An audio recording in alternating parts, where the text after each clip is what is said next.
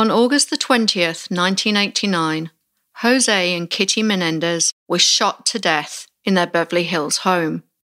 Nearly seven years, three trials, and thousands of hours of TV coverage later, their sons, Lyle and Eric Menendez, were found guilty of their murders and sentenced to life in prison without the possibility of parole. On today's episode, I'll be talking to psychologist Dr. Ildiko Tabori about her recent evaluation of the case, the many twists and turns introduced throughout, and how my background in criminal justice gives me a different perspective on the verdict. From Storic Media, you're listening to Codename Siren, a true crime podcast with Nina Hobson.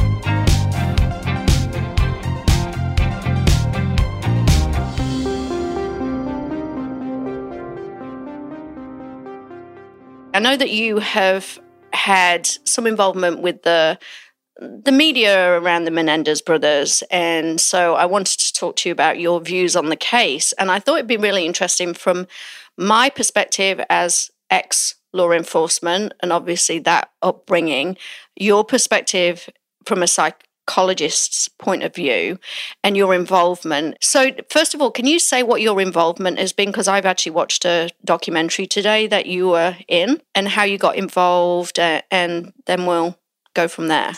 It was just a, a odd fluke that I got involved with um, the Menendez brothers, Eric Tells All documentary. Their original psychology expert ended up having emergency surgery and I got a call, can you step in and do this? And I said, sure, no problem. Can you do this in two days? Sure, no problem. And so for the next two days, next 48 hours, I just did a deep dive into the, the, Menendez brothers. I had not thought about the Menendez brothers since the mid 90s when the case was actually going on. And I followed what the media followed back in the 1990s um, and how horrendous the media was. Jump forward 20 plus years. And obviously, went to grad school, got my doctorate, learned a lot about you know crime criminal psychology and forensic psychology and trauma and sexual abuse and physical abuse and how that impacts the person. And my views from the 1990s thankfully changed drastically drastically changed. And it's interesting because obviously as you know, and the listeners know, I have a background in sexual um, abuse victim. I was a child protection officer for seven years, and we dealt with everything from neglect to murder. And child murder is something that no one wants to be any part of. And parents being murdered by children is, you know, something that we don't see, thankfully, that often. And I have, obviously, I am a very empathetic character, nature. I'm a nurturer, and I'm very sympathetic. And I, I think that I deal with victims in a way that not many police officers do, and I'm kind of proud of that. And you should be. Yeah.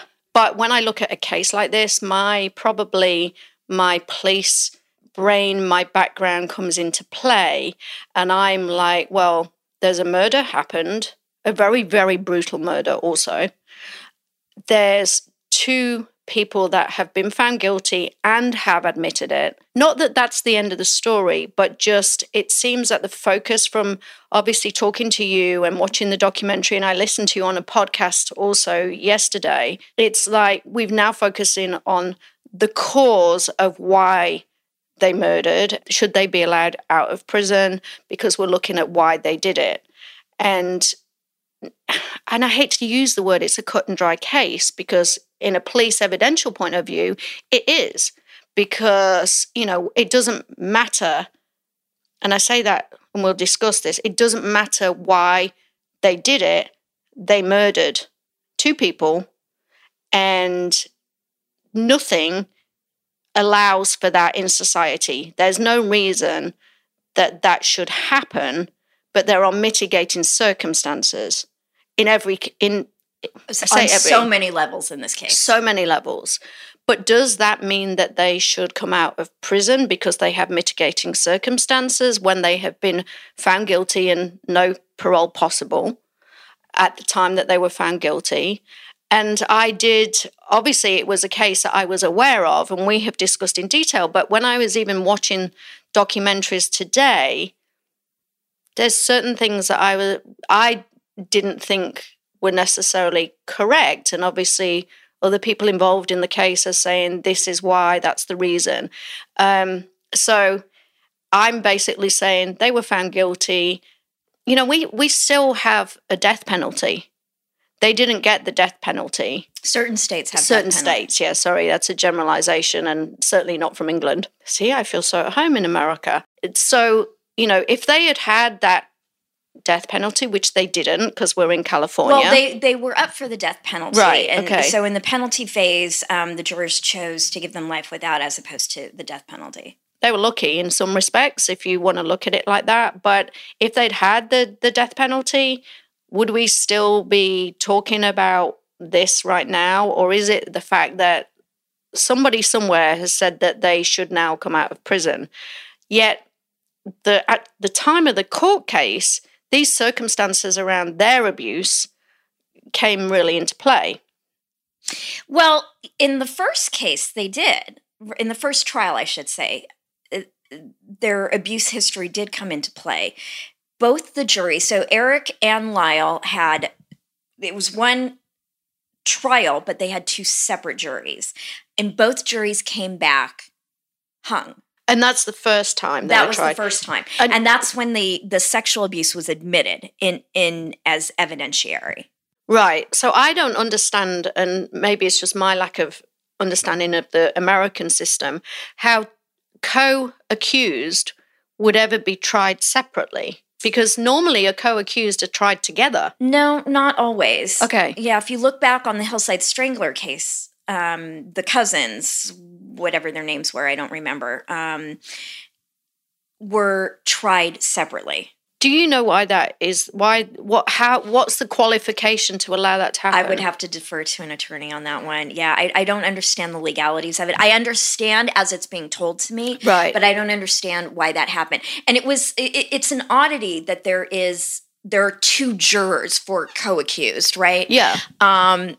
I, I, I and I don't know the precedence for that, um, and I don't know how often that has occurred, especially here in California, because I am not an attorney. Um, but I, I, think that might be an interesting question for an attorney, right? Okay, that that could be a, a yeah. different show, but yeah. Um, so just um, can you just explain briefly the circumstances of the of the crime uh, as you knew it as a member of the public, seeing and hearing about it for the first time, not as you now obviously are very very knowledgeable about what happened. Um, what can you remember when it happened? Yes, I remember it I remembered when it happened. So I actually, I, here's a caveat. I knew Eric Menendez in high school. And when I say knew him, I'm using air quotations because he went to Beverly Hills High School. He's my age, um, graduated the same year of high school that I did.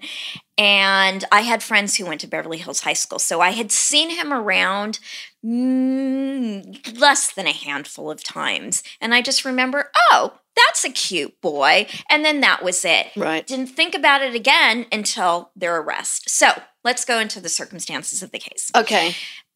August 20th, 1989, Jose and Kitty Menendez are gunned down. The parents. The parents. The boys call 911. Lyle and Eric call 911 saying that somebody had killed their parents. The police come, they investigate, they take the the kids down to the police station. They're very upset and they start their investigation. The boys go home. For six months, seven, eight months perhaps, they are now free. They have inherited all this money and they go on these wild spending sprees because that's what 18 and 21 year old boys do who don't have an understanding of money and money has grown on trees for them. Um, and then in the process of all of this, about two months in two months after the murders occur, Eric Menendez goes into his psychologist and confesses. His psychologist, Dr. Jerome Oziel, starts recording his therapy sessions. And even at one point, Lyle comes in to the therapy sessions. At the same time, Dr. Oziel's patient slash girlfriend, I should say patient slash mistress, is sitting in the waiting room listening in to Eric and Lyle Menendez in the office. And that relationship implodes. The girlfriend, the, girlfriend the mistress, the- girlfriend slash patient, and Dr. Oziel, that relationship implodes sometime after he moves her in with his wife and children for three months. And she gets upset and goes to the police and says, Hey, I have your unsolved crime. And then that's what gets the police going on these boys. So in March of 1990, they get arrested.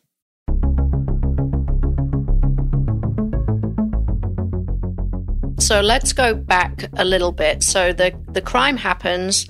They are initially taken to the police station. I'm assuming that not as suspects. Not as suspects. They didn't even uh, check the GSR on their so, hands. So they were never treated as suspects right at the beginning. Correct. What was the feel within, you know, the community for them at that time? With like was it a sympathy? They've lost their parents. What what was the feel? It wasn't really on anybody's radar at that time. I mean we hear we heard about it in 1989 summer of 1989 right before i'm starting college. I hear about this murder in beverly hills. Now there's not murders in beverly hills very often right? And it's a very brutal murder. It came and went in passing. Right until seven months later okay. in March of 1990. Okay. So you've kind of all, as I, I say, all, the community's moved on, the news has moved on, the media haven't turned it into anything at that particular time. And Not then, that I recall. Right. Okay. And then it comes back into the forefront because suddenly they're arrested. Yes. Okay. So they're arrested and everybody's now talking about it because they're brothers and it's their parents and they and it was a particularly brutal murder. I mean, they used um, these big shotguns, shotguns, and you can talk about that. I don't know how these work, um, but at one point, Lyle actually has to go outside and reload. I mean, they're like, I mean, it was it was nasty and messy, and there's a crime scene, so it kind of feels weird that things weren't done to know that they were suspects at that point. They're at the scene.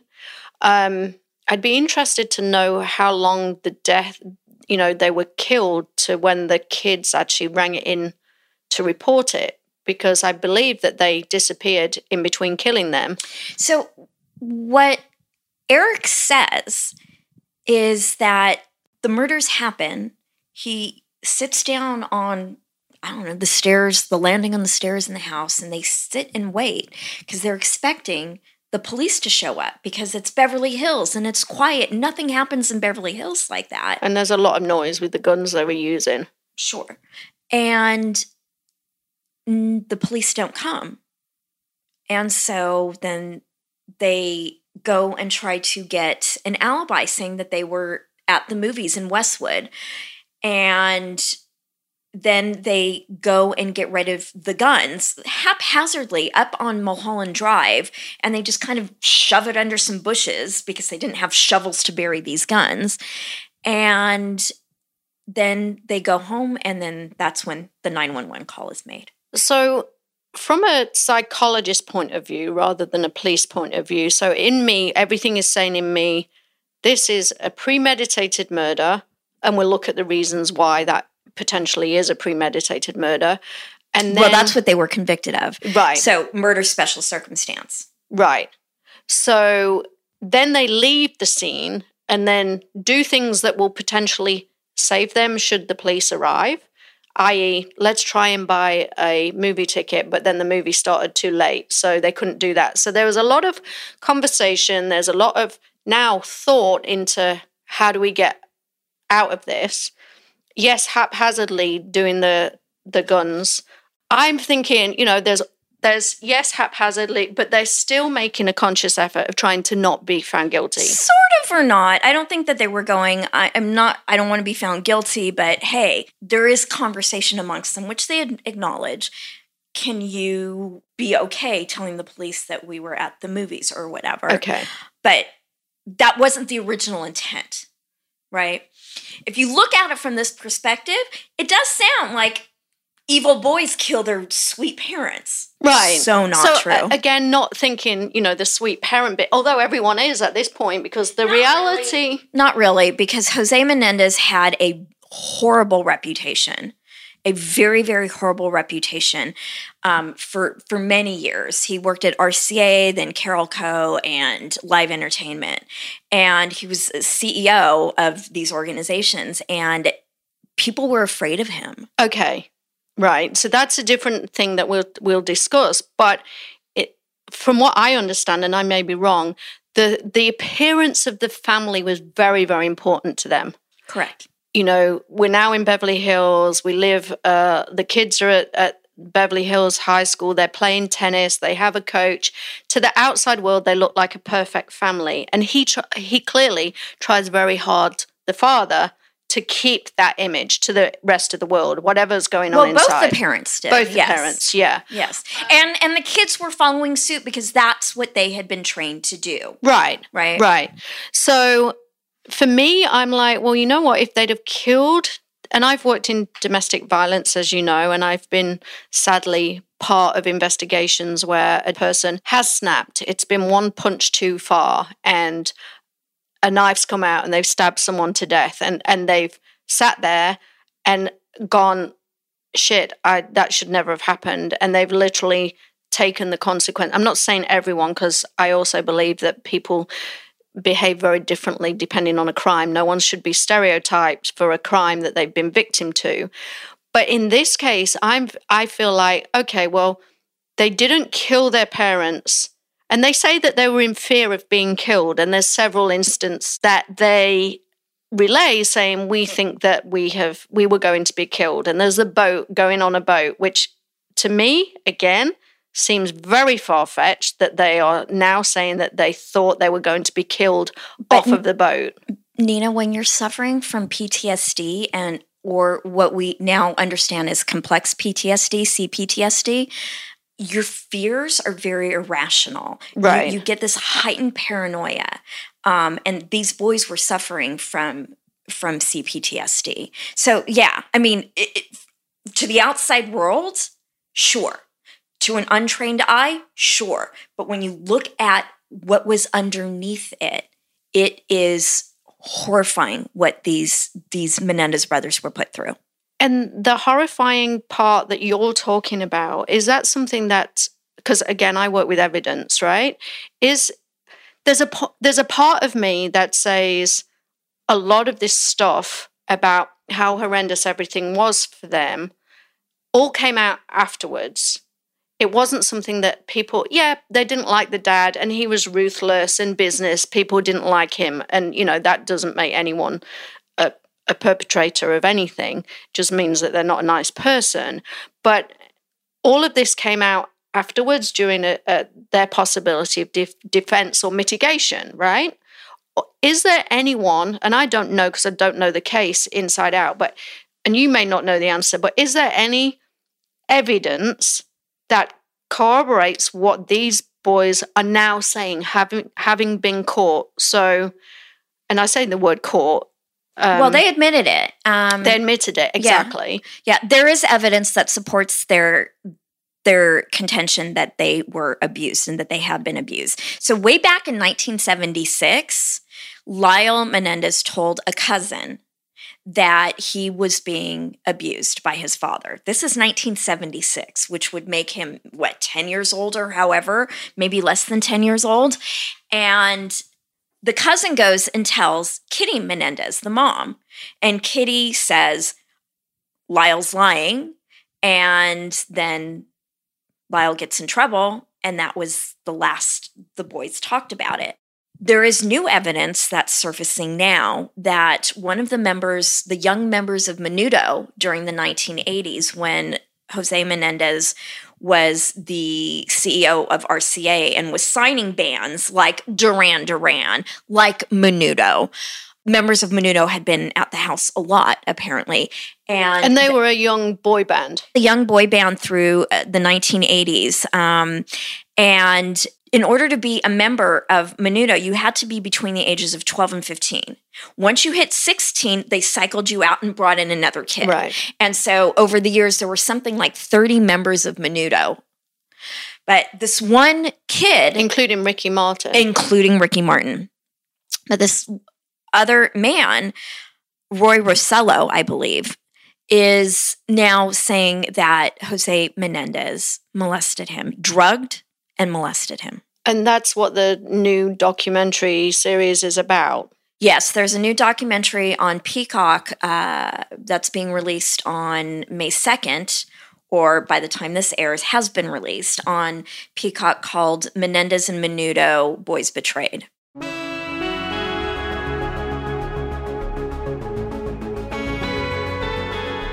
So again, the cynical cop in me says, well, why now? Why is this information only available now? And we won't know probably until we watch the documentary. Um, and that, again, it corroborates that the guy was a bad guy. It doesn't, to me, it doesn't give reason for the, the kids to go and brutally, brutally kill someone. Overkill. Overkill. There, there is no justification for murder in that sense. But did their experience explain why they killed their parents? 100%. If you believe that that's what really happened. I believe that that's what happened. and and a lot of people you do and i'm I, again i'm i don't have i don't know the evidence enough for me to make a a decision because i work on the evidence and as i say you you know the case way way better than i i ever will i'm learning the case trust me i've watched so much videos today you're very good in the documentary by the way Thank you. so you know their their defense at the time is that they were starting to feel the heat and that eric had told lyle that what dad had done Yeah, about five days before, yeah, um, the the actual murder. That was the first time that Eric had shared that this was happening. So Lyle had been molested. Eric had been molested. Neither of the boys knew that the other had been. Now, if you go back though in time, Lyle had mon- molested Eric when they were very, very young, right briefly. which is a very common cycle of abuse that an, a victim again using that term loosely becomes an offender and because they don't know any different. Right, especially when the victim, I mean, they were less than 10 years old when that was occurring. and that's normal behavior. This is what daddy does to me so i'm going to now do it to you. And and i absolutely understand that circle of abuse and that's why it has to be broken as a as a circle because it just continues but where do you draw the line of the fact that you need help and are a victim yourself? So i do understand that and that's probably why in a case like this, I still find that the actual circumstances around the deaths are a little bit, for me, not in that kind of circle of, and I use sound terrible, normal behavior of someone because there was so much the week before, the talking about it, the discussing. It wasn't a I've snapped moment in my eyes um, Eric talks about his parents going into the room at, like they've had a big argument and they've had several arguments. And Eric, the night before, has put the gun at the door when he says his dad was trying to get into the room and he'd made a decision that that was the last time his dad was going to get into his bedroom. And when he couldn't get in, dad went away. But then the next day, it became a, a boiling pot. And he then says, that mum and dad go, and I may have got this wrong, but mum and dad go into a room and shut the door. And it's at that point that he thinks they're going to now kill us. Now, and I did a piece the other day about, you know, what becomes a threat, what's a real threat, and what's a perceived threat. And it's very difficult unless you're in those person's shoes. And it's what that person feels it doesn't say, and I may have missed that, why he thought at that point, other than dad was annoyed and angry and pissed off, but dad's been annoyed and angry and pissed off before. even though he obviously now knows that they've discussed it. Yes, that is true. But you're also forgetting that there's a whole mental health issue that's that's occurring. And when you know, when you talk about snapping like that, you don't just are walking around normally and then all of a sudden you snap and then everything goes awry there's there's typically a boiling point Yeah. and things are simmering and simmering and simmering and simmering now remember this week leading up to the murder. So Lyle had been gone. Lyle had been off at college. He was at Princeton. He was doing his thing at Princeton. He wasn't around the family. And so Eric is carrying this burden. And he's going off to college. He was starting college in a couple of weeks at UCLA. And he's thinking he's going to be living in the dorm. And now he's escaping the parents just like Lyle had. And then Jose Menendez comes in and says, No, you're going to spend most of your nights here at Right. home. And he's panicking now. That was the breaking point. And then it starts to bubble up and boil. He's been thinking, I'm going to get away just like my brother has gotten away. Now I can't because I'm going to UCLA, and UCLA is right next door to Beverly Hills. Right. Right. Why, why did, as he said anyway, why he thought at that moment, because mom and dad walk away, they go into another room and they close the door. So it's not, he's not facing them and he's like, they're going to now kill me. Um, does he ever say why it's that particular moment that he goes and organizes getting the gun and, No, he didn't. They didn't do that at that time. Um, he just all of a sudden is saying, "No, I'm never going to be able to get away from my father," and that's what he's thinking. And now he's suicidal. right, And then the next day or two days later, that's when he witnesses an argument between Kitty and Lyle, Yeah. where she rips off Right. his toupee. And for years, he had he did not know that Lyle had been wearing a toupee. He started losing his hair at like 14 or 15, right? And that's when the conversation began between the brothers about this is what dad is doing to me. And Lyle, being the protective older brother, going, I didn't protect you. I'm going to talk to them. Let me protect you, little brother. The talk of the guns didn't occur until a few days later when they just take a day trip down to San Diego to get away from the parents. And they go in to buy the guns for self defense. They don't know anything about guns. And they go into a sporting goods store, and the guy was like, Well, here, have a gun or have a shotgun because that's going to protect you as opposed to a handgun. I don't know why that is. I will defer to you on that one. And it wasn't about let's murder our parents, it's about let's have some self protection. Many police officers, I was married to one who used to sleep with a gun on the nightstand to protect us from somebody breaking in. I'm sure you might Many have done people. that too. Right. Many people do. So, you know, it, it, it, it that's what it is. But how do we know that it wasn't, let's go to San Diego and drive down there and plan the murder of our parents? And we, we don't know, we weren't in that car, but there's, you know, they then go get guns that they're not used to, and they're not used to guns. That's, that's a fact. Um, and then they buy guns, and then it's all a planned event because there's money involved. I'm going to disagree with you on that. Okay. You don't overkill somebody because you want their money. No, you shoot him dead one time, maybe, but you don't bludgeon. Okay, but there's also a point where they talk about this, you know, when it first happened, was this a kind of mob killing? It looked mob killing, it's full on. Dad's not a nice person. He's in entertainment, you know, there could be a lot of kind of skeletons in his cupboard.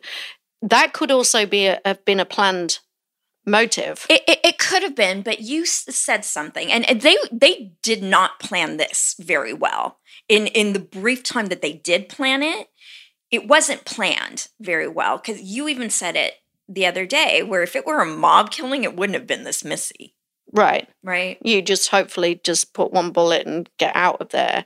But that was obviously I mean, we've spoken about the police, the Beverly Hills police have not, not dealt with this particularly.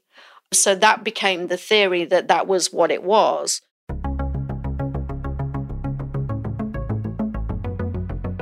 It's been very interesting discussing the intricacies of the case with Ildiko, given our different professional backgrounds.